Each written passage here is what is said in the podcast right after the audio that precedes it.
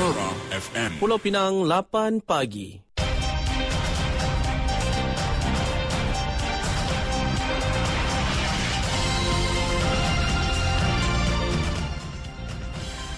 Warta Mutiara bersama saya Zatul Iqmah Muhammad Noor. Assalamualaikum dan salam Malaysia Madani. Operasi semua fasiliti kesihatan di negeri ini termasuk Hospital Pulau Pinang HPP tidak akan terjejas ketika gangguan bekalan air berjadual berlaku minggu depan. Esko Kesihatan Belia dan Sukan Daniel Goizi Sen berkata, ini kerana kesemua fasiliti kesihatan awam di negeri ini termasuk klinik kesihatan serta hospital awam lain mempunyai simpanan bekalan air untuk kegunaan selama 48 jam. Bagaimanapun jelasnya terdapat hospital awam yang lain akan mengalami penjadualan semula untuk pelaksanaan pembedahan ketika gangguan air berlaku. Bagi kes yang sudah mempunyai janji temu, penjadualan semula akan dijalankan sama ada ia akan diawalkan atau dilewatkan. Selain itu, operasi di semua klinik pergigian akan ditangguhkan. Difahamkan kira-kira 590,000 pengguna air di negeri ini termasuk pengguna bukan domestik di semua kawasan perindustrian utama akan mengalami gangguan bekalan air selama 4 hari bermula 10 hingga 14 Januari ini. Sementara itu, majoriti pemilik kilang di Pulau Pinang akan menutup operasi premis mereka sekurang-kurangnya dua hari sepanjang tempoh gangguan bekalan air di negeri bermula 10 Januari ini.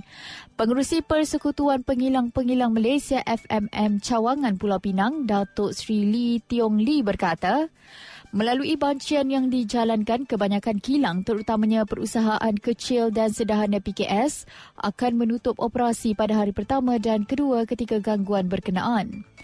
Menurutnya, kilang tersebut akan melaksanakan shutdown untuk tempoh dua hari berkenaan manakala berada dalam mood standby pada hari ketiga. Tiong Lee berkata langkah penutupan operasi kilang-kilang itu tidak dapat dielakkan kerana majoriti kilang menggunakan air yang banyak ketika beroperasi setiap hari. Ditanya mengenai kerugian, beliau berkata setiap pemberhentian operasi akan menyebabkan kerugian berikutan pengilang tidak dapat mencapai sasaran yang ditetapkan.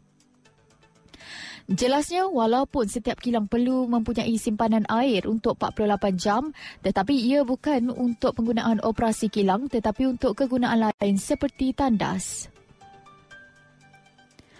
Kementerian Perumahan dan Kerajaan Tempatan KPKT akan berbincang dengan pengurusan tertinggi kementerian tersebut untuk mengadakan pertandingan mereka bentuk pembangunan semula secara terbuka bagi projek perumahan rakyat PPR di seluruh negara.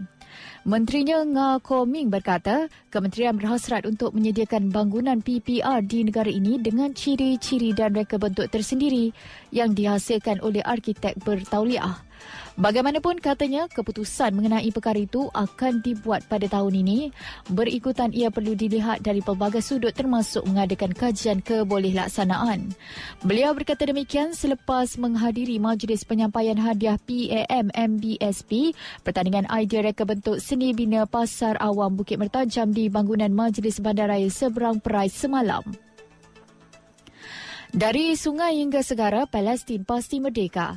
Sekian Warta Mutiara, berita disunting Zatul Iqmah Muhammad Noor. Assalamualaikum, salam perpaduan dan salam Malaysia Madani.